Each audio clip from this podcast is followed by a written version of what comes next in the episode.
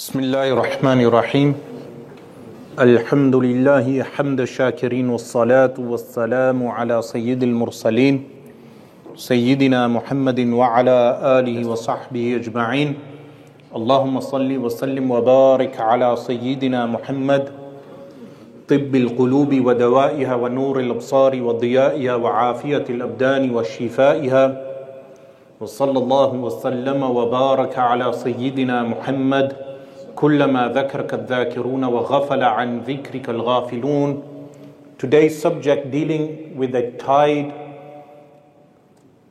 that has receded somewhat in later times, a tide of new atheism which has affected the minds and hearts of many Muslims, especially the diaspora living within the Western world, who may come into contact and interact with different ideas and philosophies. It's essential on the Muslim ulama to tackle this problem. And the subject by which, or the discipline by which an alim, a scholar of the religion, tackles this subject of new atheism with is a toolkit which is known as ilmul kalam, the science of theology, also known as natural theology. This is what has developed in the classical period, especially within the first 500 years of Al Islam. The methodology of interacting with heresy developed up until the time of Ibn Asakir, rahimahullah ta'ala, a muhaddith, who described the ilmul kalam of the Ahl Sunnah wal Jama'ah as a rational tool which is utilized in order to deconstruct any heresy that may confront orthodoxy or orthodox Muslims. And ilmul kalam, the name itself is from al kalam, which is speech. The meaning of speech, the reason why the science of al kalam was referred to as ilmul kalam is because it involved interaction and articulation of one's belief. When you interact with a person with an opposing belief, it's an exchange of ideas an articulation of those ideas. And articulation is known as al kalam. So the science became known as ilmul kalam.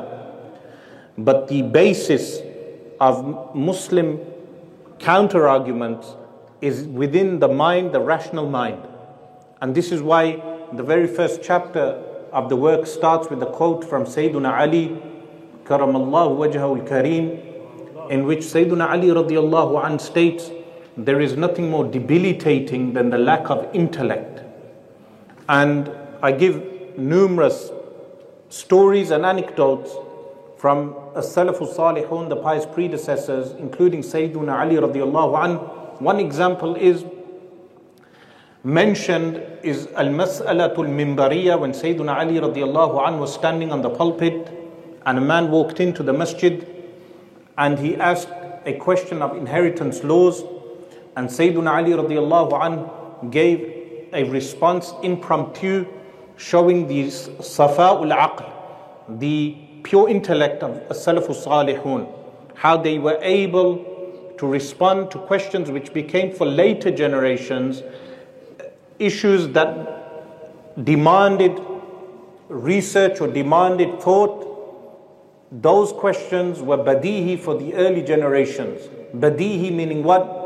That the, the response to them, they would be able to give the response impromptu without any thinking.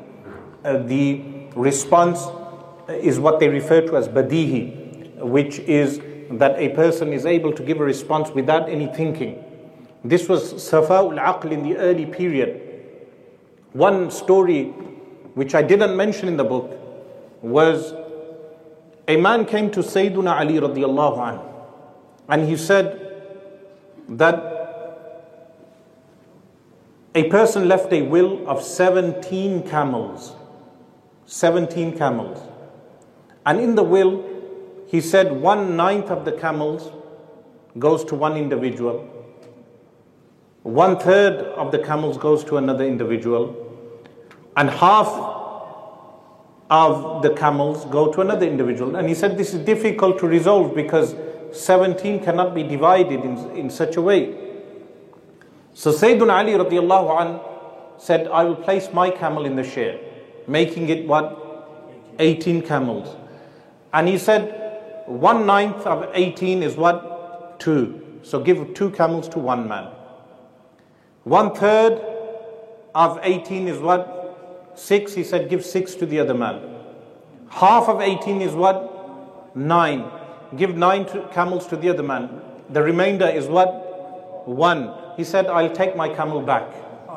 But he was, he was able to give these responses impromptu very quickly. There, there are a few anecdotes I mention with regard to this. And this is why Sayyiduna Umar radiallahu ta'ala anhu, as narrated by Al Imam al Bayhaqi in Shu'ab al Iman, he said, O Messenger of Allah, sallallahu alayhi wasallam, when we pass away, do we have our intellect? And the Messenger of Allah sallallahu alayhi wasallam said, yes. So Sayyidina Umar radiallahu ta'ala anhu said, then I will be able to respond to the angels, meaning the angels of the questions, al-munkar wa nakir. And the Messenger of Allah sallallahu alayhi wa wasallam approved of this statement. Why? Because of the role of the intellect. That the intellect even has a role in the grave. When a person responds to those people who are found, who are questioned in the grave. So, the role of the intellect is mentioned that in the early generations, Salaful Salihun, their intellects, they had safa'ul aql, that those things which are theoretical for us were self evident for them. That which would require thinking for the likes of Sayyidina Ali and Sayyidina Umar radiallahu ta'ala anhuma, those things were self evident. But then later generations become, became lazy.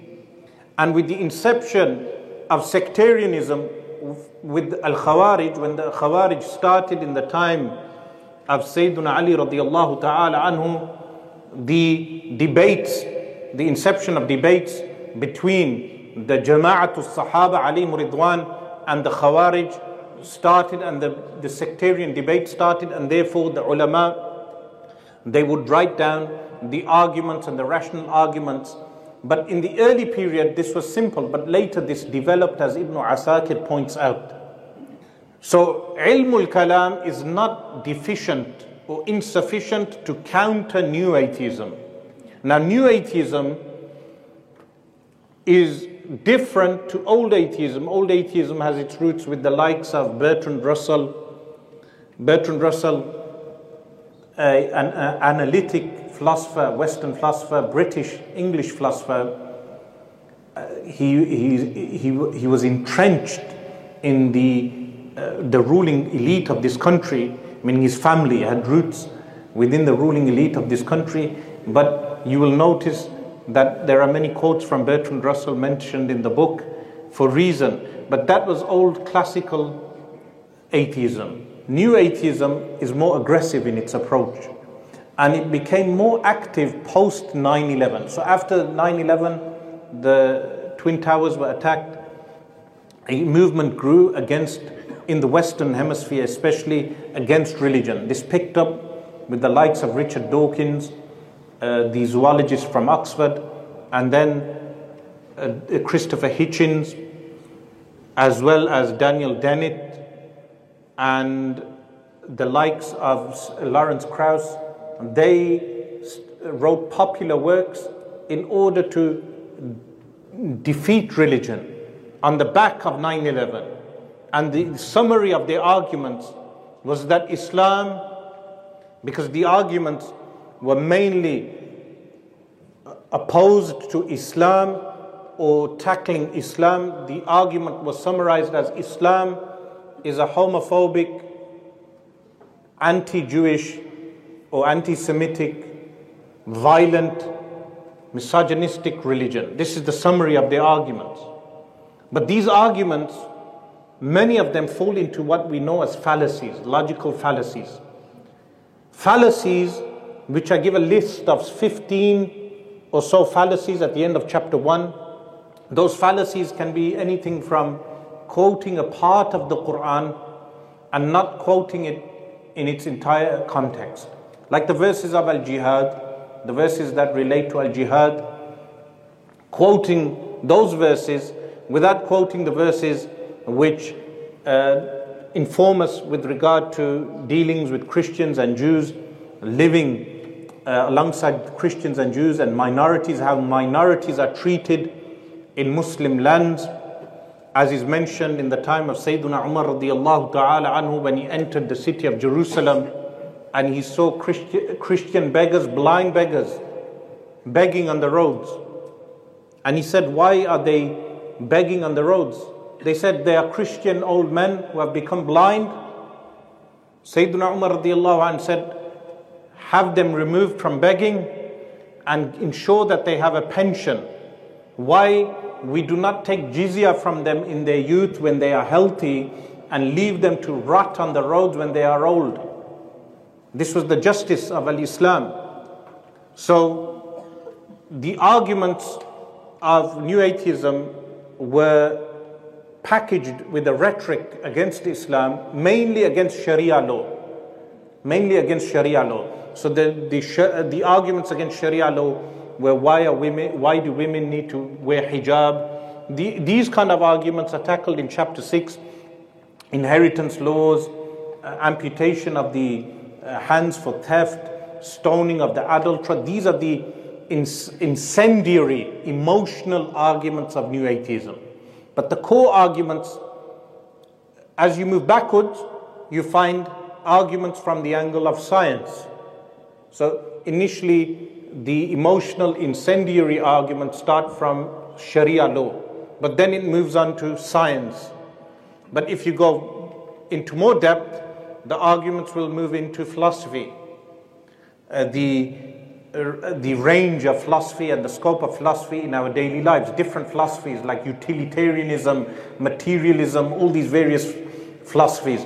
Then, when you go back, the basis of the entire argument between the belief of God and the non belief in God is what is epistemology, and even prior to epistemology is fitra is the natural disposition of man. So this is uh, going backwards.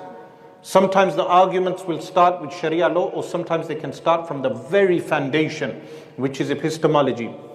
What I mentioned with regard to epistemology is that the word is from episteme in the Greek, which is with regard to how to ascertain facts. How do we ascertain facts? Now, of course, the argument from fitra, from the natural disposition, starts firstly from the fact that natural man, like caveman paintings, if you look and observe at caveman paintings, personally, I believe even caveman paintings disprove human, the theory of human evolution from, come with common origin with, with inferior species. Meaning, what Darwinism proposes is that we share a common origin from inferior species I believe that caveman paintings alone disprove that. Throughout the world, whenever you go in the world, from France to different parts of the world, you find all these paintings. It disproves uh, common origin because of the human mind, meaning the development of the human mind is not actually discovered. We would say the mind is undiscovered. But natural man, in his natural disposition, only ever drew paintings of what? Hunting he, a man would have this earth open and he would attain his rizq, his sustenance, going to hunt animals, take the rizq, and he knew through his natural disposition that there is a khaliq, a creator of this world who bears no resemblance to creation. This is the natural disposition. Then shaitan placed the ideas in the minds of men that God may bear resemblance to some of the creation and they drew figures and uh, we know that through the history that as you see the development of from caveman paintings we go into uh, a development of religious ideas of an anthropomorphic god. And this of course answers the obscure question which people ask okay even if we believe in a god how do you know the, the god of islam is the truthful god or how do you know islam is the actual truthful religion? The response is very clear that man in his natural disposition believed with his fitra, with his fitra, that there is a divine creator who created everything for him, and all man would be, meaning in that time there was no revelation of Sharia. There was no Sharia law uh, as developed as, as it is now. So man had very little Sharia in the early stages. As revelation came down, the Sharia developed and changed, but the belief, the core belief, never changed with time. But then we move a, a step higher than, uh, than natural disposition and we move on to epistemology. How do we ascertain facts? In summary, if I had to summarize earlier works of Al Kalam, like Sharh al Aqaid of Al Imam Sa'aduddin al Taftazani, rahimahullah ta'ala, uh, classical works, even the works of Al Imam al Baydawi and others, uh, Sayyid al Sharif al Jurjani, uh, Adududdin al Iji, all these mutakallimin from the early period uh, and the likes of uh, Al Imam Al Amidi and others, the summary of that would be that we ascertain facts from three things. One is our five senses. That from our sound five senses we ascertain facts.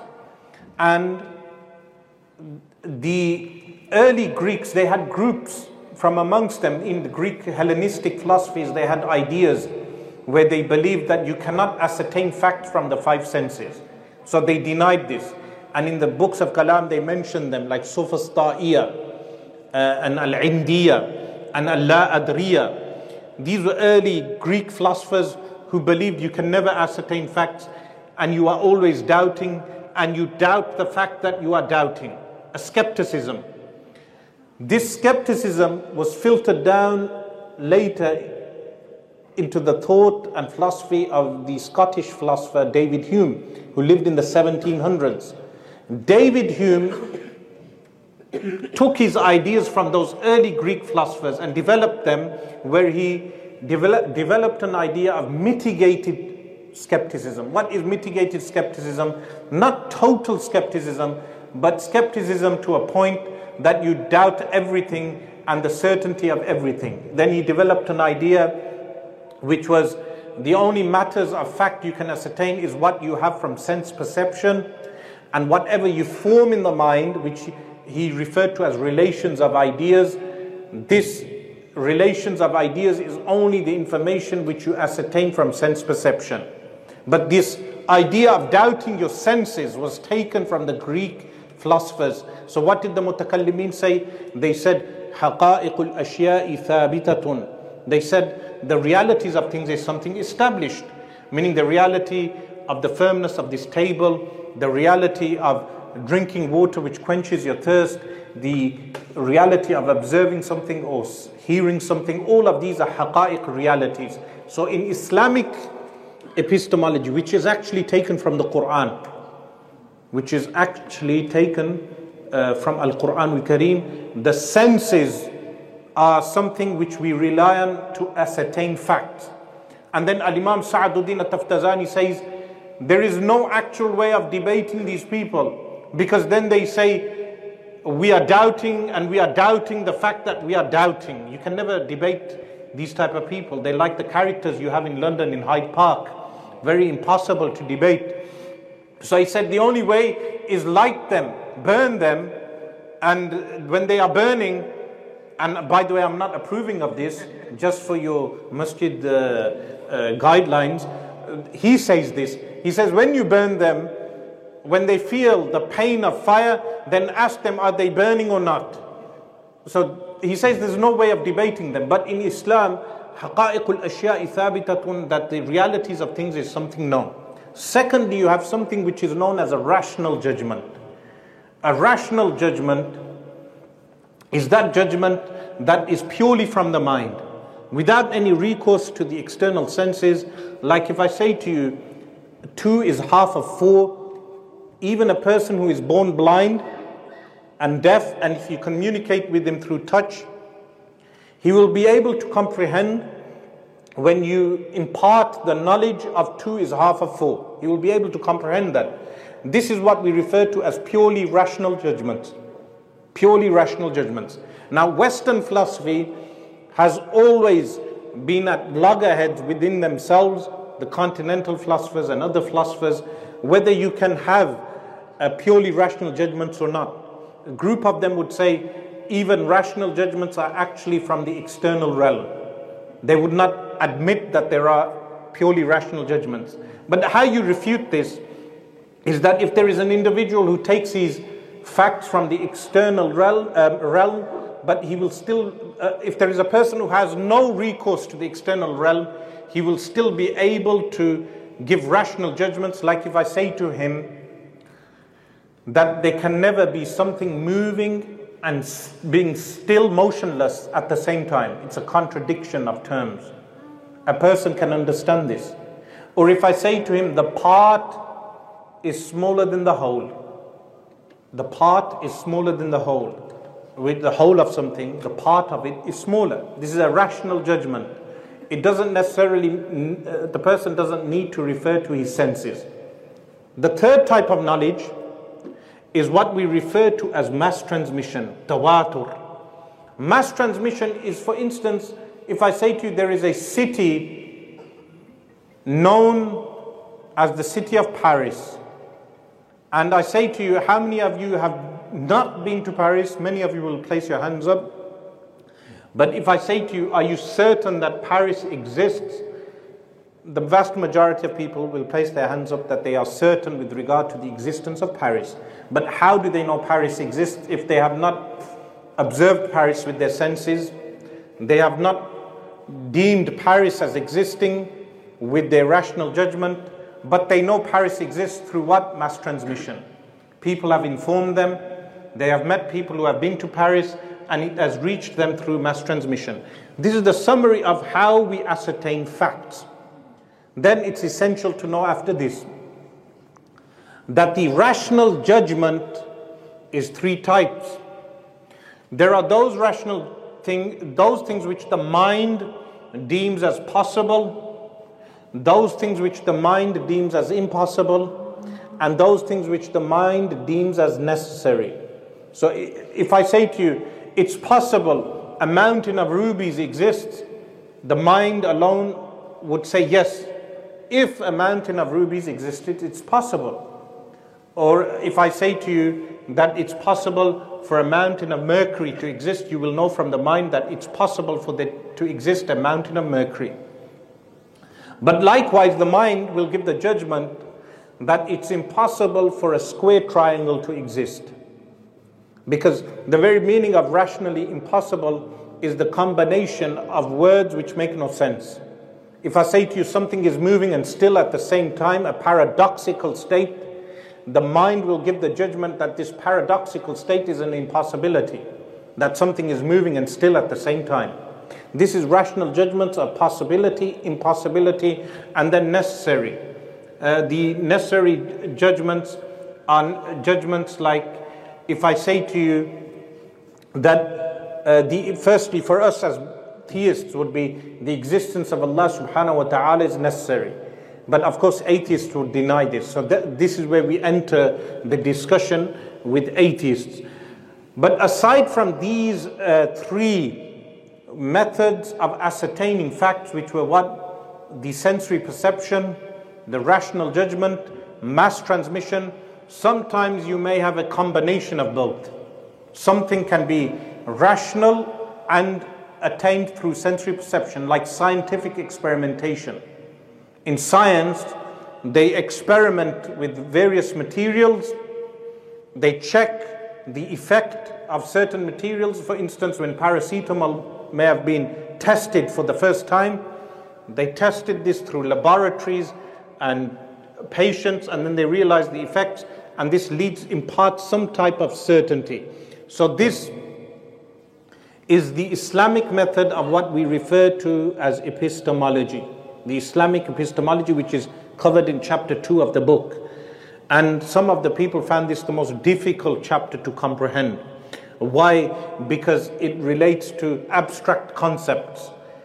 Uh, for instance, in the book I mentioned, you can have something uh, existing which causes the non existence of another thing.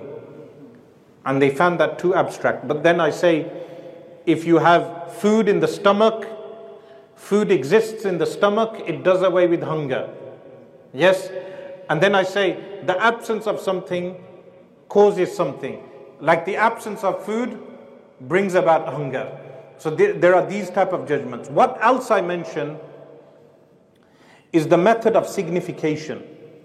And this was introduced by the Arabs. Now there is a common misconception amongst people that the Muslims in the Bani Abbas period during the Abbasi Caliphate, one of the Khulafa commanded the scholars of language and philosophy to translate the Hellenistic Greek texts, the philosophy te- works, into Arabic. They were translated into Arabic. Many people think that Muslims simply adopted philosophical works and did not contribute or critique, analytically critique those works. This is incorrect. The Muslims contributed to those works and critiqued them. One of the contributions, Arab contributions to the early works of philosophy was the idea of dalalat, which is signification. The idea of signification. And what they said is that signification has two aspects. One is linguistical signification. Like if I say to you, you hear someone coughing behind a door, you know that there is someone standing behind the door.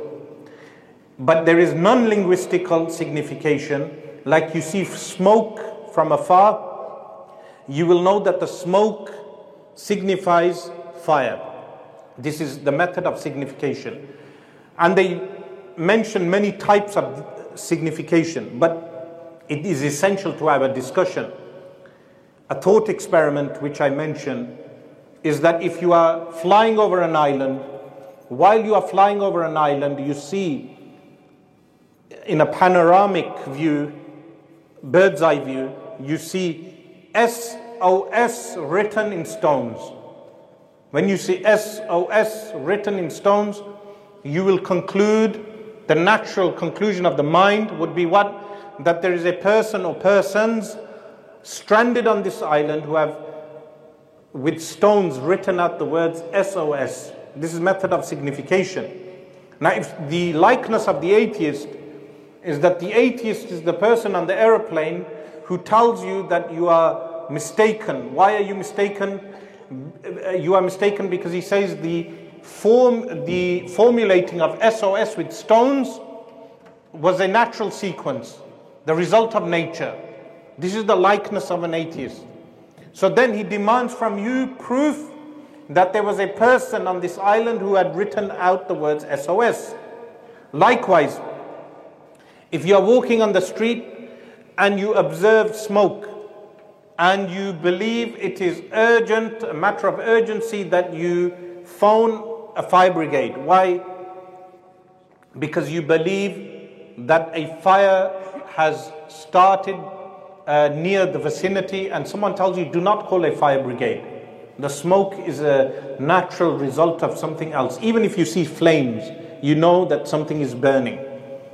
Or the third example, which is mentioned, you enter a city or a town and you observe crosses on the houses, crucifix. You will conclude that the majority of the denizens, the residents of that town or city are what? Christians. But your friend, your, the passenger with you tells you you have lost your mind. What, you tell him, look, by signification, I know that they are Christians. He tells you, Give me a proof. Prove to me that there is Uh, Christians residing in the, in the town, even though you have pointed out that something signifies to this.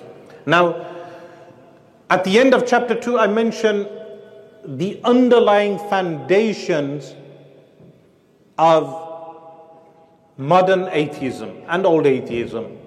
You have philosophies like materialism. Now, materialism should not be mistaken or misconstrued with economic materialism. Economic materialism is uh, capitalism, the gain of material wealth. What I mean by materialism, philosophical materialism, is the belief that matter and physical entities is all that exists. There is nothing beyond this physical entity, this physical world. This is philosophical materialism. So the belief that the physicality or material, the material universe is all that exists, is one of the underlying foundations of New Atheism. Another philosophy is utilitarianism, that benefit, what they believe is benefit, as long as something is beneficial or overall benefits everyone, it justifies the undertakings, social undertakings that we, we may do, anything that we do. This is utilitarianism. Likewise, a skepticism, and the skepticism is rooted in the groups like the Vienna Circle and uh, David Hume, whom I referenced earlier, and other philosophers who doubted everything. And they believed the only things we know is through sense experience or relations of ideas. So I give a conclusion, some of the underlying philosophies that are at the bedrock of new atheism. It's essential for us to know this that when we engage with, with atheist arguments, we know where are they drawing their water from? Where are they drawing their arguments from? There is a pool of resource information which they are drawing or the, the resource trickles down, the way of thinking trickles down to them. So then we enter to the actual arguments for the existence of a divine creator. Now, the arguments for a divine creator, what comes to mind is Al Imam Fakhruddin al Razi, rahimahullah ta'ala, whose name was Umar bin al Khatib. They would refer to him as Umar bin al Khatib, the son of al Khatib. His father was a Khatib. So they would refer to him Umar bin al Khatib. He was from Ray. And anyone who's from Ray, they refer to as Al Razi, Fakhruddin al Razi. the pride of Islam, one of the great ulama and theologians, while debating a Christian priest, he mentioned a rule to the Christian priest. What was the rule? The rule is Wherever the dalil is found, you find the madlul. What does this mean? Uh, if I say to you, what is the proof of uh, the, if someone says to a Christian, what is the proof that Jesus is God? He says in response that Jesus resurrected the dead. So this would mean that anyone who resurrects the dead would have to be God. Wherever the dalil is found, the madlul is found. So that he, the Christian agreed to the rule. But Al Imam Fakhruddin Razi said, I had to repeat this numerous times to him in order for him to understand this rule. This is how rational arguments are.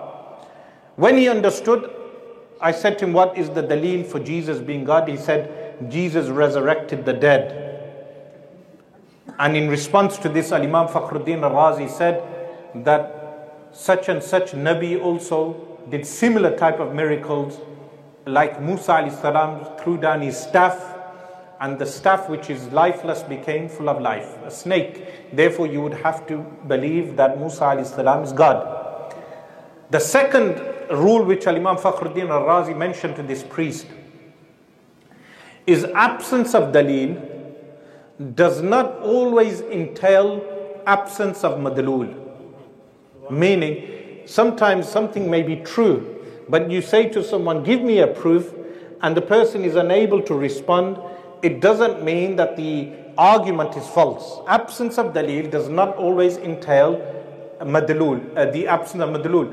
So he said, uh, Al Imam Fakhruddin al Razi, how he utilized this argument, he said, the absence of other people not giving life to the dead anyone can claim regarding animals or anything else that they are God Almighty also. And if someone says, Where's the dalil? I would say there's an absence of dalil, but I believe this. Meaning it's a false, fallacious argument. But the point being that sometimes when you encounter atheists, they say, Give us a decisive argument that would convince them that a God exists. And then a, a common fallacy also is, which atheists mention, and that fallacy is they say, you Muslims believe in one God, but you reject all the other gods. And we say, yes. They say, we are the same as you, except we reject one extra God, which is your God. Yes? So this argument initially may sound very good, very appealing. But the reality is that the mind and the natural disposition would conclude that there is one God. And a multiplicity of gods is a rational, uh, irrational argument to believe in a multiplicity of gods, that numerous gods exist. And believing in no God is also irrational. This is why I mentioned at the beginning that we have natural disposition, and from natural disposition, a person will conclude that there is one God who bears no uh, similarity. But then human beings invent ideas for their God by adding anthropomorphic constructs, a resemblance of God to creation. Because as Abdul Rahman bin al Jawzi, rahimullah, he points out, he says, human beings are so habitual with the material world that they can never understand transcendent concepts. We are so habitual in the material world. This is why you will notice much of the public is more accustomed to fiqh discussions than aqidah discussions. Meaning, if, if a lecture was given on wudu, on ghusl, bathing, on how to pray, people are more attuned into paying attention. Why? Because they do this regularly in the material world. But when the discussion is abstract or it involves transcendent concepts, it involves more thinking, and they are not habitual in those things, they would need to think more. So, the belief that there is a cause of the universe is, is the main starting point for us. That the universe has an inception, a cause. And of course, uh, another common fallacy amongst atheists is that they say that if God caused everything, then who caused God? And the Messenger of Allah sallallahu alaihi wasallam mentioned this in a hadith that shaitan approaches someone while he is praying and places the doubt in his mind that if Allah made everything, then who created Allah? But many of you should pick up on the fallacy. The fallacy is that when we say everything has a cause, we mean the contingent, accidental world around us. What do I mean by contingent? The word contingent in Arabic is al huduth. The, the meaning of al huduth, the translation is contingent, but what is the meaning? The meaning is al wujud ba'd al adam, which is existence after non existence. So anything that had no existence and it came into existence ex nihilo, meaning from nothing, then that thing is what? Contingent. The entire universe, the observable universe around us, is contingent in its nature and therefore must have a cause. So the question then comes about if God is the cause or the first cause must have a cause also. This is the counter question. But what is the fallacy in the argument? The fallacy in the argument is that we said everything contingent has a first cause. So the first cause must be non contingent, meaning necessary, self subsistent.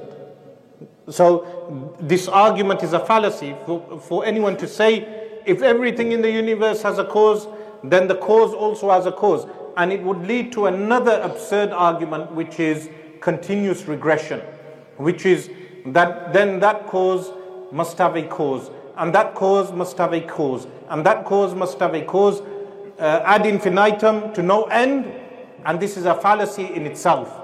So, this in Arabic is known as tasalsul, and tasalsul is uh, muhal aqlan, which is what rationally impossible, what we state as being what rationally impossible.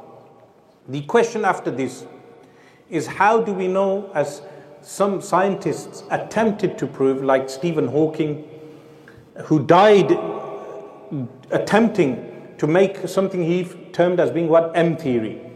So he was the author of uh, the famous popular work, A Brief History of Time, a very good read, a very good book. But then he confused his readers at the end when he said he mentioned the statement, the mind of God. So he left these the readers in confusion whether he's a theist or atheist. Afterwards, he wrote another book in which he made himself clear that he is actually an atheist. But he attempted all his life to form something known as M theory, which was the theory of everything, a combination of Einstein's theory of relativity and uh, the, uh, the uh, theory, uh, M, uh, M theory was a combination of every theory which was non compatible. So, from Einstein's theory of relativity, all uh, and other theories as well, which is mentioned in his book. I also covered this in my book. But what did he conclude with? He concluded in, in his second book that the universe, the galaxies and the universe that we observe, is part of a multiverse, which is that the multiverse at regular intervals makes new galaxies and universes. But this actually does not resolve the question. It leads to continuous regression. This is actual continuous regression. Because the multiverse, in effect, is then what? Contingent in nature, the multiverse itself. And this leads to tasalsul, which is what? A rational absurdity, a rational impossibility. It's not the same as saying that there is an uncaused cause for the universe, a self subsistent cause of the universe. It's not the same. Now, even if someone acknowledges that the universe has a cause, and many younger people they ask with regard to the Big Bang theory, uh, the exact time of the expanding universe is estimated to be around 13.47 billion years ago. Does this contradict our religion? The answer is no. In fact, proves and demonstrates the premise of our argument that there is an inception of the universe, an inception point, and there will be an end to the universe, which is known as the Big Crunch. So, this entails the contingent nature of the universe, and there is a cause of the universe.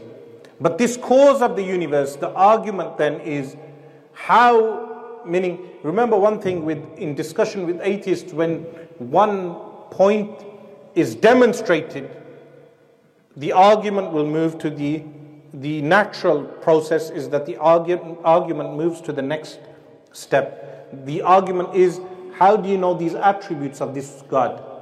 Or what you refer to as the first cause of the universe we would say that there, there are many arguments but uh, due to constriction, I will mention one, which is what determines the way things are.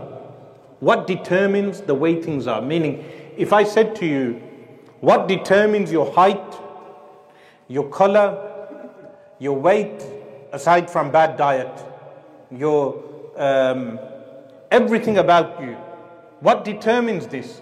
the length of your arms, meaning it could have been that one arm is longer than the other arm, but the arms grow proportionately. Uh, what determines all of these factors?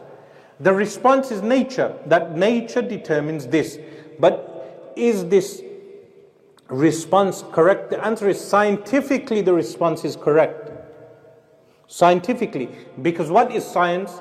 Science is a description of natural processes of the universe around us, or everything around us, whatever we can investigate through, uh, through uh, the scientific method. But if someone says nature determines this, philosophically or theologically, this is incorrect. Because nature is only a description of the laws around us. Meaning, what determines for Zayd to grow to six foot two, for his arms to be proportionate, for his legs to be proportionate, for him to have two eyes, to, for him to have a mind that works. If someone says nature, that's a contradiction because nature is only a description of the interaction of physical nature, of physical entities that exist around us. Nature is only a description. But, but what is the determining factor? Now, if someone is obstinate and they say nature, we say to them, that which you are stating as being nature, we refer to as, uh, as Allah. And when you say nature determines this, we say this in, term, in turn means that nature has something known as Al Qudra. What is Al Qudra? Power, which we refer to as divine power. Likewise, what you refer to as nature, we would determine that it has Al Irada, which is will, which you refer to uh, uh, nature as having will. We say Allah subhanahu wa ta'ala has a will. So the reality is everything around us, in fact, is what an eff- effectuated by the divine power of Allah subhanahu wa ta'ala. And it signifies to a creator. Meaning, by observing the creation around us, we know that the creation signifies the divine creator and his divine attributes. So, uh, when we see someone dying, we know that there is someone who has created death. He's Al Mumit. When we see a child being uh, given life after 42 days or thereabouts in the, in the womb of a, a mother, we know that there is Al Muhyi, the one who gives life. When we see someone being cured of an illness, we know there is a Shafi, the one who gives a cure. So the, uh, these are what the divine names of Allah subhanahu wa ta'ala. Remember, there is a dis- distinction between sifatul that and sifatul af'al. Sifatul that are the divine attributes by which Allah subhanahu wa ta'ala is not described with their opposites. So we know Allah subhanahu wa ta'ala has divine power, but you cannot say Allah subhanahu wa ta'ala is powerless. We know Allah subhanahu wa ta'ala has al hayatu, divine life, but you cannot say Allah subhanahu wa ta'ala is dead. Na'udhu billah. We say Allah subhanahu wa ta'ala has al-ilm, knowledge. But we cannot say Allah subhanahu wa ta'ala is described with al-jahl, ignorance. These are known as what? Sifatul that. Then you have uh, those attributes which are sifatul asma, the description of what the names of Allah subhanahu wa ta'ala, where Allah subhanahu wa ta'ala is described with the opposites. So we say, Allah subhanahu wa ta'ala is the one who gives life, Al Muhyi, but He is also the one who gives death, Al Mumit. He is the one who raises, Al Rafi', but He is also the one who lowers, Al Khafid. Now, after this, the discussion goes on to objections, meaning if someone if he looks into his fitrah and he accepts, yes, there is someone who determined for me to exist, who determines for me to be proportioned the way I am, otherwise, a human being would be like a ball, equal in all diameters, equal in all directions. But no, someone has determined for him to be shaped, ahsanul khaliqeen, meaning the most best of what create, creators, al musawwir the one who gives form. These are why, this is why the names of Allah are mentioned in Al Quran Al Kareem for us to reflect on.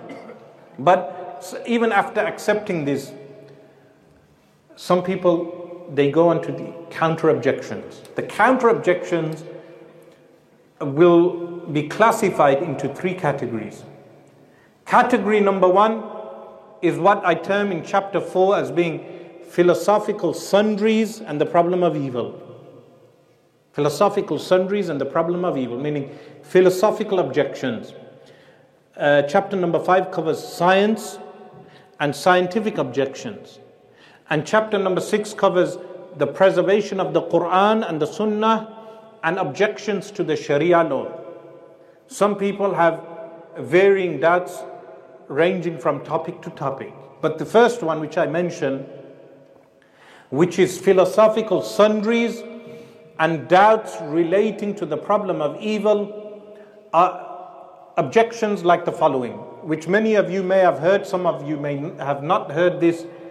They sometimes are simple objections like Can God Almighty create a boulder so huge that He Himself cannot uh, alternately lift the boulder. How do you respond to such an objection? Now, the objection to some people may sound very difficult, but the objection is very easy to respond to. Firstly, the rule is that the divine power of Allah subhanahu wa ta'ala only relates to the possible, only relates to that which is possible. Because the very meaning of impossible is conjoining between two contradictions. This is a contradiction in turn. That the questioner is asking, can God Almighty make himself powerless? Now, the response is very simple. The divine will and the divine power of Allah subhanahu wa ta'ala only relates to that which is possible. Simple. But then there are other objections in the book. One of them, you'll be surprised how many people bring up these objections, but sometimes in discussion, muhawara with the atheist, when the objection is answered, they move on to another objection. Even if the objection is a, a, a sufficient response is given. But one objection which was found is why does God Almighty create us in the first place? Meaning, if He is all merciful, would it not have been better for us not to exist than God Almighty knowing that we will do certain sins and then we will burn in hell forever for disbelief? The response, again, the question may seem very difficult, but I gave it some thought, and the response is very simple. Firstly, God Almighty created within us two faculties that make us distinct from the animal kingdom. What are they? Firstly, the intellect, the mind, and second, the free will. The free will of making conscientious ob- uh, objections and choices. These two gifts from Allah subhanahu wa ta'ala outweigh non existence. That he, Allah subhanahu wa ta'ala bringing us into existence is outweighed by these two favors of Allah subhanahu wa ta'ala. But even after this, the people who are promised the punishment in hellfire, they must fulfill 10 conditions. How many conditions? 10 conditions which are mentioned. These are the conditions of taklif, the legal obligation. What are they? One is al intellect. Number two is maturity, that the person reaches age of maturity. Number three, absence of intoxication. Uh, so what do I mean by this? Imagine there is a non Muslim who never comes in interaction with Muslims. He drinks alcohol and then he interacts with the Muslim. And then he goes home and he get, regains sobriety.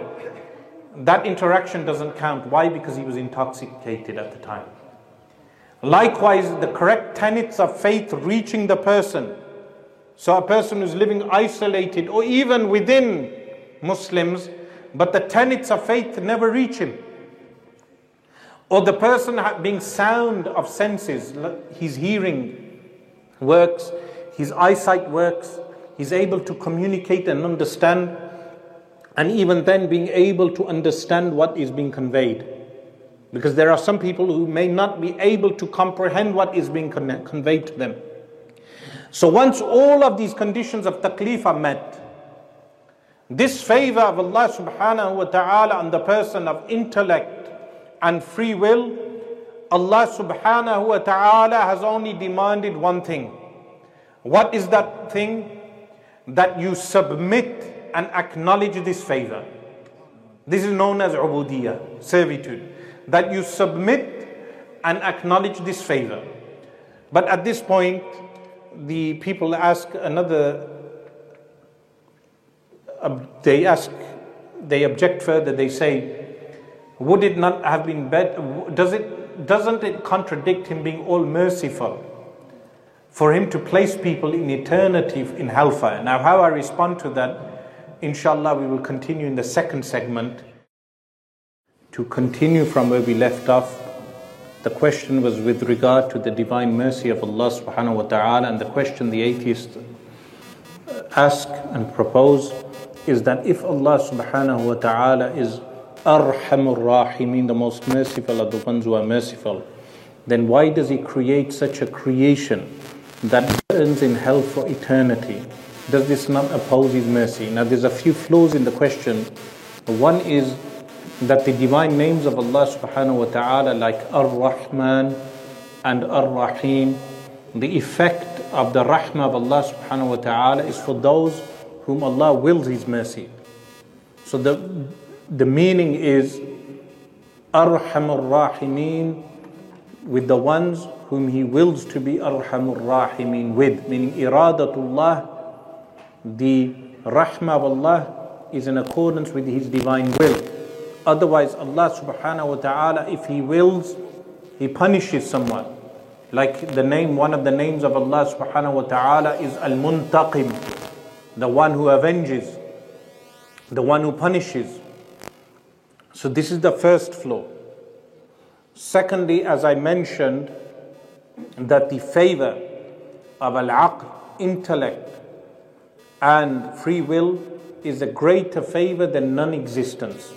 That for someone not to exist it's a greater favor of Allah subhanahu wa ta'ala to have given that person intellect and free will. What is the proof of this? The proof of this is the punishment for murder. Why is someone punished for murder? That if someone murders another soul, he has no right to do this. He takes away the favor of Allah subhanahu wa ta'ala, which is life, free will, and intellect. Therefore, the action of murder is punishable. Therefore, we understand that intellect, free will, and life is a favor from Allah subhanahu wa ta'ala. Thirdly, human beings have free will. Because they have free will and what we refer to as al kasb, which is acquirement of actions, acquisition of good and bad. With acquisition of good and bad, a human being makes the choice of going to hell or paradise. Meaning, after the 10 shara'it, the conditions of taklif, after all these conditions are met, the person decides to do those actions which are prohibited by Allah subhanahu wa ta'ala, acquisition of those actions which are prohibited by Allah subhanahu wa ta'ala, kasb, which is referred to as earnings, particular deeds, lands that person in hellfire, meaning the person makes that choice not recognizing the favor of Allah subhanahu wa ta'ala. That after Allah subhanahu wa ta'ala created the favor of life and intellect within the individual, all that was demanded from the individual was to acknowledge this favor. So, what I did in chapter 4, um, which I mentioned as a thought experiment, was a thought experiment relating to baby Hitler because what happened was that the person who objected to Allah subhanahu wa ta'ala creating human beings who would end up in hellfire was not satisfied with that uh, response. So in the book, I mention a thought experiment which is 4.21 on page 192, where I mention, I'll read out the passage to you. This is an experiment in thinking for the one who makes the previous objection, meaning the objection I've just mentioned. You are transported back in time via a time machine to Austria. The date is 20th of April and the year is 1889. You are taken to baby Hitler, who has just been born, and you are given the option of killing him to prevent all the dreadful evil he will commit in the future. You have full knowledge that this life will be the cause of World War II and the Holocaust and innumerable other crimes against humanity. So, this is the choice. So, now the person has a choice to allow this child to live with free will life and intellect or to take this away.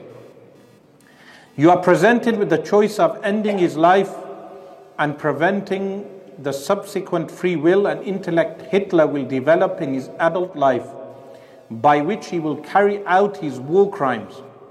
What do you do? Do you allow him to live and carry out his choices in the full knowledge of what he will do, or do you kill him, depriving this one child of life and saving others from his evil in the foreseen future? So, uh, the response is whichever choice you make, you cannot object to God. How? If you choose the option to take his life, then you could never object when God takes away life and destroys, punishes, causes pestilence and diseases, blindness, allows humans to carry out their crimes, and innumerable other things. So if you allow him to live, you can never object to Allah. When Allah creates disasters and Allah creates pestilence and earthquakes, because if you, with your limited knowledge, can make such a choice, then what of the one who has divine, all everlasting knowledge? So then, the thought experiment response if you would kill the baby Hitler solely on the strength of your limited human knowledge, then it should be only too easy to imagine what God does and wills due to his divine wisdom and eternal knowledge. The second option, that of allowing baby Hitler to live for the fact that he has not actually done anything at that given moment and is entitled to, life, free will, and intellect. And despite knowing what he will do with his free will, there is no way you could object to God creating humans with life, free will, intellect, and many other favors, knowing that they will misuse those favors and end up in hell by choice. So, whether you allow baby Hitler to live or whether you kill baby Hitler, both ways you cannot object to Allah subhanahu wa ta'ala. And I believe this response, uh, of course, the former Muslim who brought up this response, uh, this objection was from London from your city. And of course, it's the task of the ulama to respond. Meaning, these people, they have, because the Imam was saying to me that the people here are not familiarized with such discussions, but I believe today we live in a globalized world where everyone has access to information. And because they have access to information, they access numerous times a day these type of objections. And it's essential, a fard on ulama to respond to these objections. Because of this objection, there are many people who lost their faith. Some of them I interacted with. Some, alhamdulillah, have been brought back to the fold of Islam. Yes? So, and that is the purpose of this uh, discussion. That is the purpose of the book. To bring them back into the fold of Islam. Because they are exposed to these arguments. As I mentioned, the person who brought this objection up, he's from London, he left the fold of Islam. So, what I did when I wrote this book, I personally sent him the book and I contacted him also. So, he has the book. He's not responded as of yet, but some of the people have, and some of them re entered the fold of Islam because of this response. So, then after this, on page 193 and 4.22, I cover also why does God burn the unbelievers in hell for eternity? And this is a lengthy response that I give, but the summary of the response is that those who fulfill the 10 conditions of taklif, they are the ones who pun- are punished forever, uh, forever, for eternity. But there are two additional things. One is that a punishment is in accordance with the crime, the type of crime, the nature of the crime. So if the crime is limited in scope, then the punishment is also limited. If someone drinks alcohol, they are punished for a limited amount of time because intoxication only lasts a few hours. So they are punished for a limited amount of time. But when someone decides to disbelieve, if they live on earth forever, they will always remain a disbeliever, an unbeliever, and therefore are punished in hellfire for eternity. But a second aspect of this is what the Quran, Al Quran Al Kareem, points out to us that if they were returned back to earth, the disbelievers, after seeing all the punishment, after seeing the day of judgment, seeing the signs of Allah subhanahu wa ta'ala, if they were returned back to earth, they will still remain as disbelievers. These are the type of people who are punished. And this is only after the 10 conditions of taklif is met.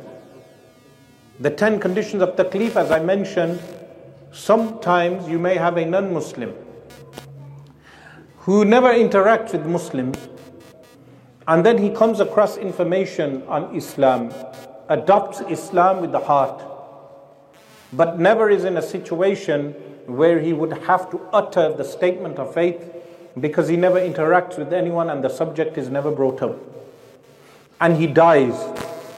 Outwardly, he died as a kafir. We do not pray his salatul janaza. We do not do dua for him. But he's al kafir in the nas, a disbeliever according to the people. But he's al mu'min in Allah. Because Allah subhanahu wa ta'ala knew that he believed and he was never in a situation where he needed to utter his faith. But you may have a Muslim who is outwardly a Muslim, a young person who goes to his RS studies class, is exposed to various ideas, becomes doubtful of his faith, and then denounces Islam, but is too frightened of his community in order to uh, denounce Islam openly. So these are the type of youth that they tell their parents they are fasting in the month of Ramadan, but then they go to McDonald's, eat haram, and they disbelieve. This is a common uh, problem. But that person who is outwardly Muslim, he dies as a disbeliever inwardly, but outwardly he, di- he has died as a believer. So the, the Salatul Janaza is prayed, the supplication is done for him, He's a Muslim in the nas. People think he is Muslim, but al kafir in Allah, a disbeliever with Allah. This is why when we say someone, people are kuffar or disbelievers, this is an outward judgment based in this worldly life. But the reality, haqa'iq, the realities are only known to Allah subhanahu wa ta'ala. But there is a, another question which is asked how can we fathom that Allah subhanahu wa ta'ala punishes people for eternity in, by burning their skin. So I responded to this by saying, uh, first the question is, is not the unbearable punishment in hell totally unnecessary? Such a misunderstanding is based on the idea that the human is punished in the next life with a body similar to the body he had on earth when in reality the Quran and the prophetic reports mention that the human bodies will be totally different and accord with the dimensions of the realm of the afterlife. Any attempt to create an analogy with our earthly bodies is, to ba- is bound to be limited. If bodily dimensions and characteristics of the bodies in the hereafter are different, it implies too that they are meet for the punishment in accordance with the nature of the crime. As punishment on earth are difficult, punishments on earth are difficult but still endurable within the measure of the crime, so too are bodies in the afterlife. If a human body can stay in a prison hell, uh, cell in this life, desirable or not, so too can the body in the hereafter, which can stay in hell for the crime committed. It is not something to enjoy any more than a life sentence for murder is on earth or for any other crimes. Therefore, when reading about hell, it should always be kept in mind that the realities and dimensions of those realms are different from what we are accustomed to on earth, and the punishment is proportionate to that realm. Conversely, the same is true regarding paradise and its enjoyments. And of course, some people read this passage and they said, We have not found this in previous books. But the, the point is that the response is not incorrect. That if someone says, How can we fathom eternal punishment in that realm? The response is that the bodies will be in proportion to that realm. Like someone can uh, be punished on earth, the punish, no punishment is ever desirable, but the punishment is endured. Likewise, the people in hell, their bodies will be punished accordingly. In one hadith, it states the dimensions are such that one tooth of a person in hell is the size of Uhud. Why? Because the body is in a proportion with the punishments that are given. So, chapter 4 covers uh, many other aspects. One is regarding an imperfect world. So people say, okay, the divine action of Allah subhanahu wa ta'ala of creating everything is understood, but why did Allah subhanahu wa ta'ala create an imperfect world? Well, Allah subhanahu wa ta'ala created three realms. One realm is perfect, which is paradise. One realm contains imperfections, which is hellfire.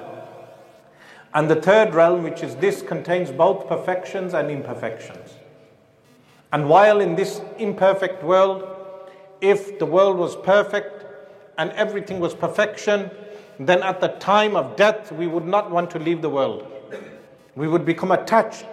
So Allah subhanahu wa ta'ala, with His divine wisdom, created imperfections in this realm so we do not become attached to this world and we desire to go back to Him. If this world had perfections, then no one would want to desire to meet Allah subhanahu wa ta'ala. And even the imperfections are insignificant with the total perfection.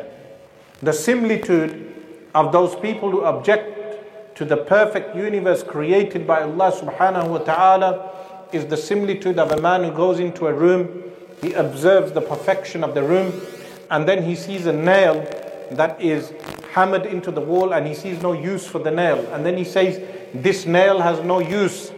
Therefore, the entire room has not been created, it has not been constructed by an architect. The entire room is an accident. So, what atheists do is they find certain imperfections of design, and therefore they say oh, what is conceived as being imperfections. And they say, therefore, the universe is not designed and not created by a designer.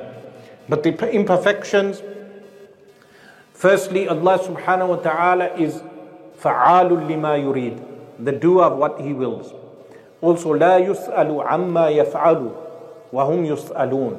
he is not questioned regarding what he does but they are questioned likewise Allah subhanahu wa ta'ala tells us that perhaps asa أن تحبوا شيئا that you like something وهو شر لكم that it is what bad for you it is bad meaning and conversely, Allah subhanahu wa ta'ala says, perhaps you dislike something and it is good for you.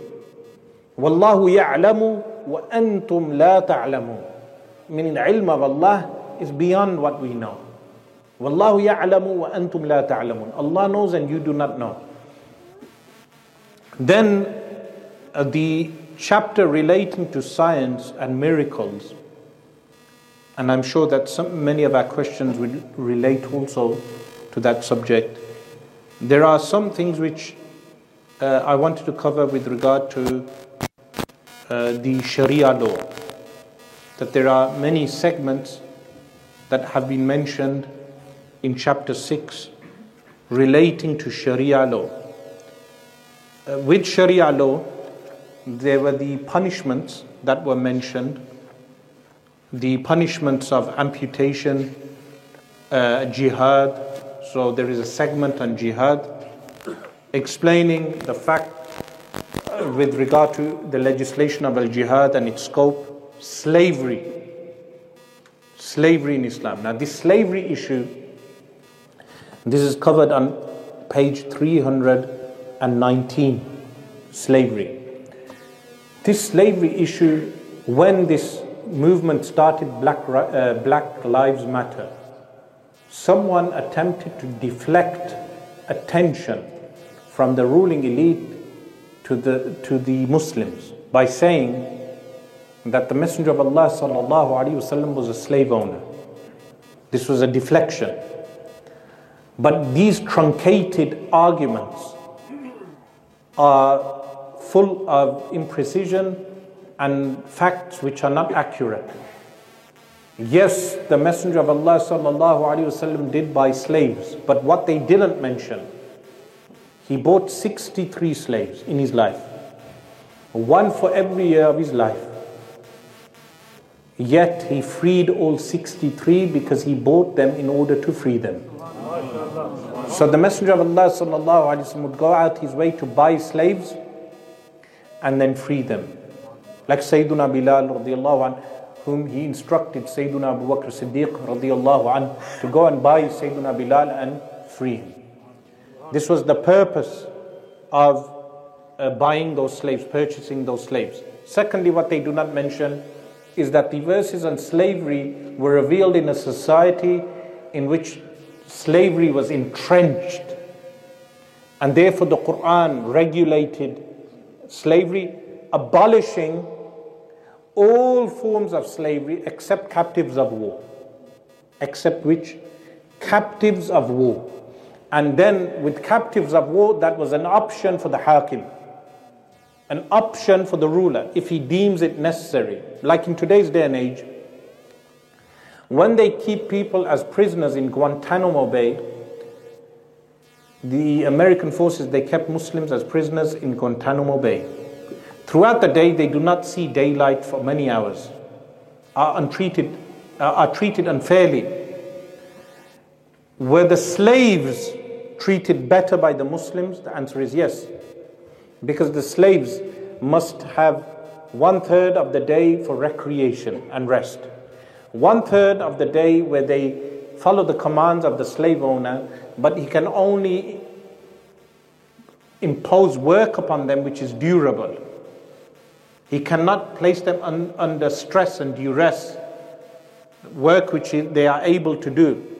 And then uh, one third of the day for their sleep. Um, likewise, the slaves must eat the same quality of food as the owner. They must have the same quality of clothing as the owner. They can go to the qadi, to the judge, to complain about the slave owner.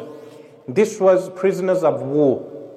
So, this, rather than taking them to a place like Guantanamo Bay, captives of war, they were taken and treated like this. But this is an option, it's not necessary. And even this was first abolished by the Muslims. By whom? Sultan Muhammad al Fatih, rahimahullah, after he conquered uh, uh, Constantinople, he had slavery abolished throughout the caliphate. The document abolishing slavery is found in Istanbul. And also, slavery of free people was banned by the Quran. Slavery was not a racial uh, subject in Al Islam. They would have European slaves. They mentioned, like Suhaib al Rumi, radiallahu anhu, Sahabi was European. There were European slaves, there were Asiatic slaves, there were African slaves. It was not a racial. The Messenger of Allah, sallallahu alaihi wasallam, one of the slaves he bought was a Jewish young man that he bought. So slavery was not limited to a race. So this slavery issue then the issue of sex with slave girls. What happens is these type of objections are placed in the youth, uh, the minds of the youngsters, thinking that Islam legislated rape of war captives. This is a common argument. So they, people come across these arguments in television. Is this correct? The answer is no. What happened is people already owned slaves. And some of the people, they would have sexual intercourse with those women. So the Quran revealed verses mentioning consensual sex between the slave master and the slave girl is permitted. But it's not referring to rape. It's in con- context of people who are already carrying out those acts. So this is what I mean by Islam regulating that. But if the hakim has banned slavery, which he has the right, it is only used as a, an emergency law, and then a person has a slave girl and they have consensual sex, she becomes like his wife in most things, meaning in all the hukuk and other things. But if she becomes pregnant and she gives birth, she is set free. She becomes his wife.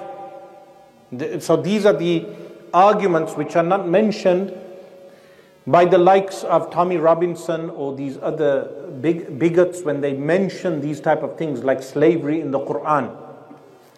Another important issue which was mentioned at the end of the slavery segment was the marriage of Sayyidatuna Aisha radiallahu anha. When young people hear about how did the Messenger of Allah sallallahu wasallam marry such a young girl, but what they do not mention is that sociologists and anthropologists, people who study society, they tell you you do not take modern standards and measure old civilizations with modern standards. In those times, anyone who would reach puberty was deemed an adult because there was mental maturity at the same time. So, what's the proof for this? All of us know that salah, prayer, is fard on young children when they reach what? Puberty, bulugh, because they are deemed adults. And young girls can reach puberty by nine years old, young boys later. But when they reach puberty in those societies, they were mentally mature. But the ruler has an option. If he thinks that the young girls are not mentally mature, he can increase the age of consent later, like in today's day and age. The ruler has a right, the qadi, this is mentioned in the books of fiqh, that if he deems the girl to be mentally immature, he has the right to increase the age of consent. So, as the centuries have gone by, we have increased the age of consent because people do not live the way they lived. In those societies, they lived in a way that many of the young girls, when they reached puberty and they became women, they were mature mentally also. So they were deemed as women. But now you may have someone like you can you would know this with your own sons. Many of you have sons, when they reach puberty, you will say they are not ready for marriage. Why? Because they are not mentally mature. But if they lived a hundred years ago, many of them would have matured mentally. So the age of consent has increased. This is something to do with societal change, but yet this argument is repeated again and again because in reality against Islam they have no strong arguments. Meaning jihad is the name of jihad is deformed to being terrorism, Sharia law as barbarity, and then they say that your Prophet sallallahu had captives and slaves and had underage marriage. These are the arguments. But if you do away with this bias and the way they uh, angle the argument, you will realize that there are no solid arguments against the existence of Allah. Because you go back to the original argument, which is what? The actual existence of Allah subhanahu wa ta'ala. Inshallah, we will open up now for questions and answers, inshallah ta'ala. I'll try and start with some quick questions, maybe just yes and no answers or just uh, really quick ones and then we get into a bit longer. So the first question here, are atheists allowed to go to religious places without wudu? Yes, they are. And then next one, how do we know whether the people that told us about Islam were telling the truth? How do we know they did not lie or the fabrication? So this goes back to the science of ilm al-rijal, uh, which is a branch of ilm al-hadith, the science of hadith, where we have al-jarh wa ta'dil, which is a narrator criticism and narrator accreditation. The science of ilm al-rijal is com- compiled in the books Asma al-Rijal, biographies, extensive biographies of all the narrators. So narrators from the early century, from the companions alayhi ridwan, and after them like Sa'id bin Jubair, Sa'id ibn Musayyib, all these tabi'een, successors, all their biographies are extensive and detailed. We even know where they were buried. Their graves are still preserved. So the details of those narrators is preserved and this is an essential science of Islam, which is ilmul jarh wa ta'dil. What do they say, and the atheists say about death and after death? And related to that, what do they say why people, when they kill themselves, how do they, what do they have an answer for that? So Daniel Dennett, who is one of the, deemed one of the four horsemen of atheism, they believe the human soul is just chemical uh, reaction of the mind So they do not believe in an afterlife. So when, when we die, they believe uh, the chemical and biological functions are finished and there is no afterlife. They do not believe in the soul. So it's a soulless philosophy. Atheism is a soulless philosophy. In fact, it deforms, deforms humanity. How? If a person becomes an atheist, marriage of a man with a man becomes permitted. In fact, a man can even marry a donkey, and it's happened. You must have heard in the United States, person marrying a dog. This has happened. And it, de- it deforms even the features of a human because in Al Islam, the, the religion of Al Fitra, we have guidelines how we should be, how we even dress. There, is a, there are guidelines of our humanity. But what atheist does, atheism does is strip people of their humanity. When speaking to non-Muslims, is it not sufficient to quote the prophecies and the signs of the end of time, which are coming now coming true? Uh, if that convinces them, it is sufficient. Meaning, you mentioned to them the Prophet ﷺ foretold and prophesied X and Y and Z, and it has come as such. But if it doesn't convince them, then you move on to other arguments. What is the what are the main the big differences between atheism and new atheism? So, classical atheism was uh, embedded in classical philosophy, and the arguments were more philosophical. Some of the philosophers were more sincere, like Antony Flew, who at the end of his life acknowledged the existence of a God. So, Antony Flew, all his life, rejected God, but when reaching 80 years old, past 80, he accepted God. So they were more sincere in their approach. The later atheists are politicized, they have a political agenda. Uh, this is related to your topic, we're touching on the evil in the world. So, if an earthquake happens or there's suffering in the world, innocent children die, um, how is that explainable? How do we explain that if some natural disaster happens or, or even man made, uh, like in Palestine, Yemen, and Kashmir? Um, how do we answer uh, that? The answer is very simple. The very definition of evil is taking something away which does not belong to you. So you take the life of a person, that life never belonged to you. You take away the wealth of a person, that wealth never belonged to you. But if everything belongs to Allah, He gives whom He wills and He takes away from whom He wills. Secondly, earthquakes happen, but 99% of the time the earth is still and tranquil. How much do we thank Allah subhanahu wa ta'ala for that? So, uh, when 0.1% of the time when the earth is shaking and there is an earthquake, people lose hope. But what about the times when the earth is still and we are tranquil? How much do we thank Allah subhanahu wa ta'ala for the perfections? Uh, thirdly, those children, they belong to Allah. This is why we say, Inna lillahi wa inna ilayhi raji'un. وَلِلَّهِ مَا أَعْطَى وَلَهُ مَا أَخَذْ For Allah is what He gave and for Him is what He takes. And the, third, uh, fourthly, when you judge this, you have to judge the complete picture. You, like a novel. when you read a novel, you read the first part, it is sad, a tragedy occurs.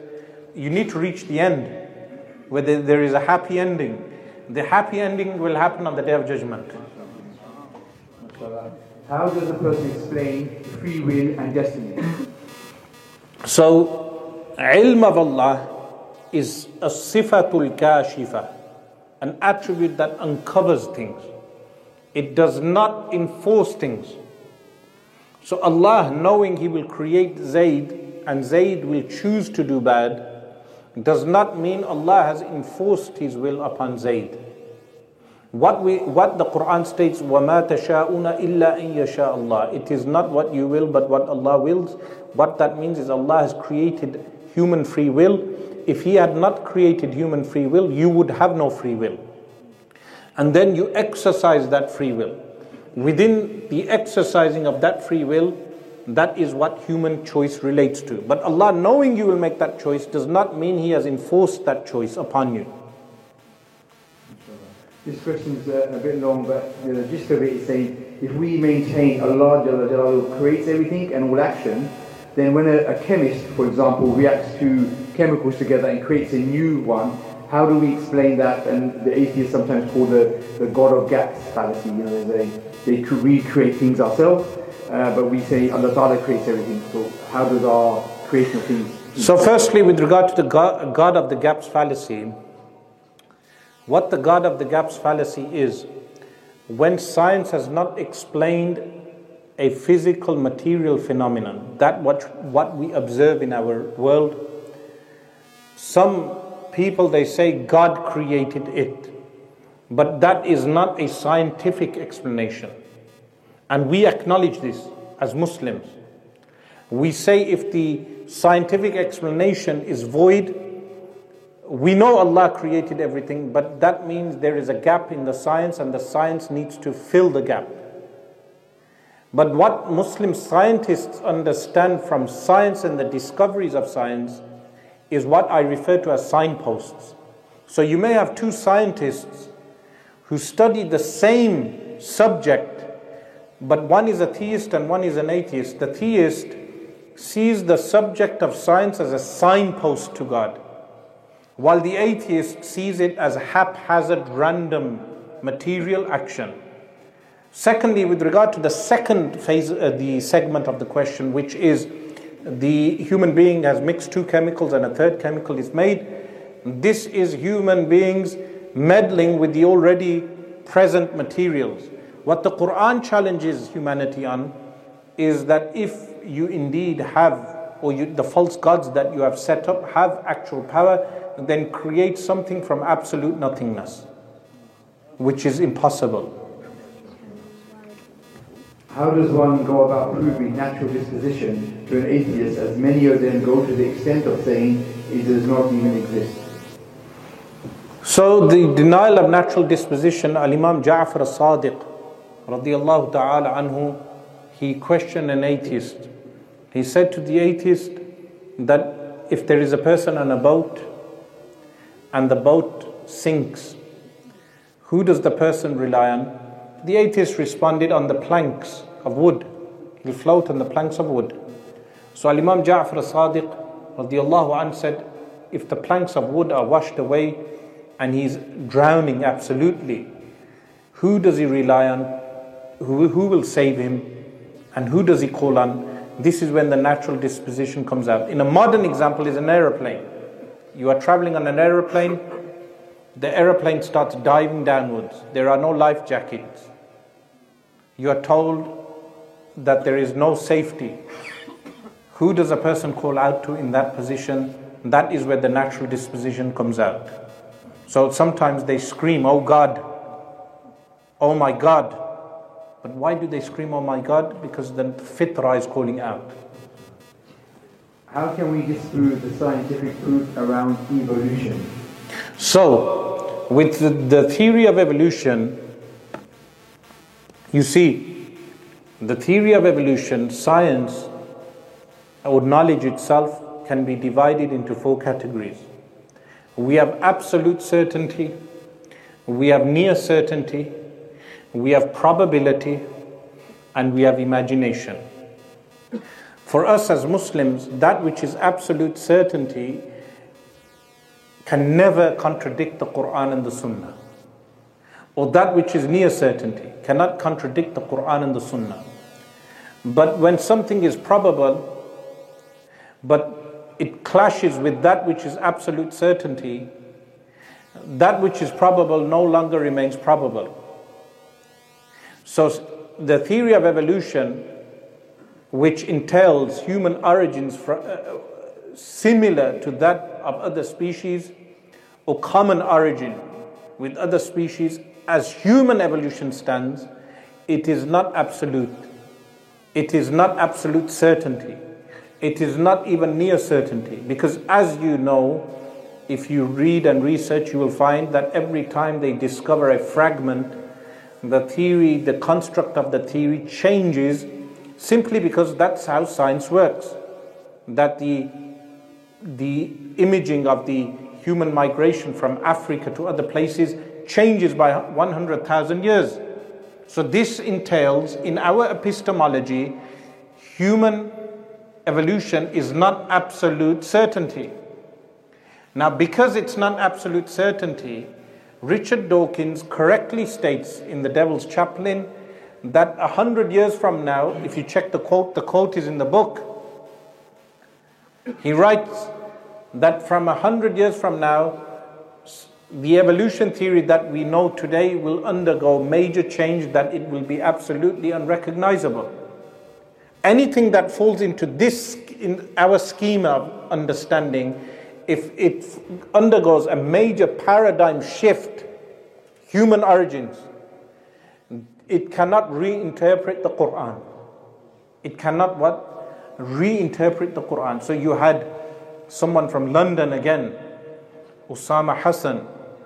He, he, he attempted to compatibilize evolution theory with the Quran and reinterpret the Quran in light of the evolution theory. But where was he wrong epistemologically?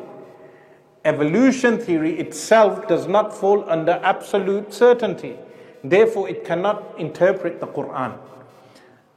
As a model, if the consensus of the scientists is on the evolution model, the model can be true regarding the animal kingdom or other aspects, it doesn't contradict Islam. But what will be found to be false as science progresses is that human origins cannot be explained by Darwinian evolution as it stands today. And God of the gaps fallacy would entail we say, oh, God will fill the gap. But we are not saying this. We are saying to the scientists, continue researching. Eventually, your science will unfold that human origins are in fact from mud. Human origins are in fact from the earth.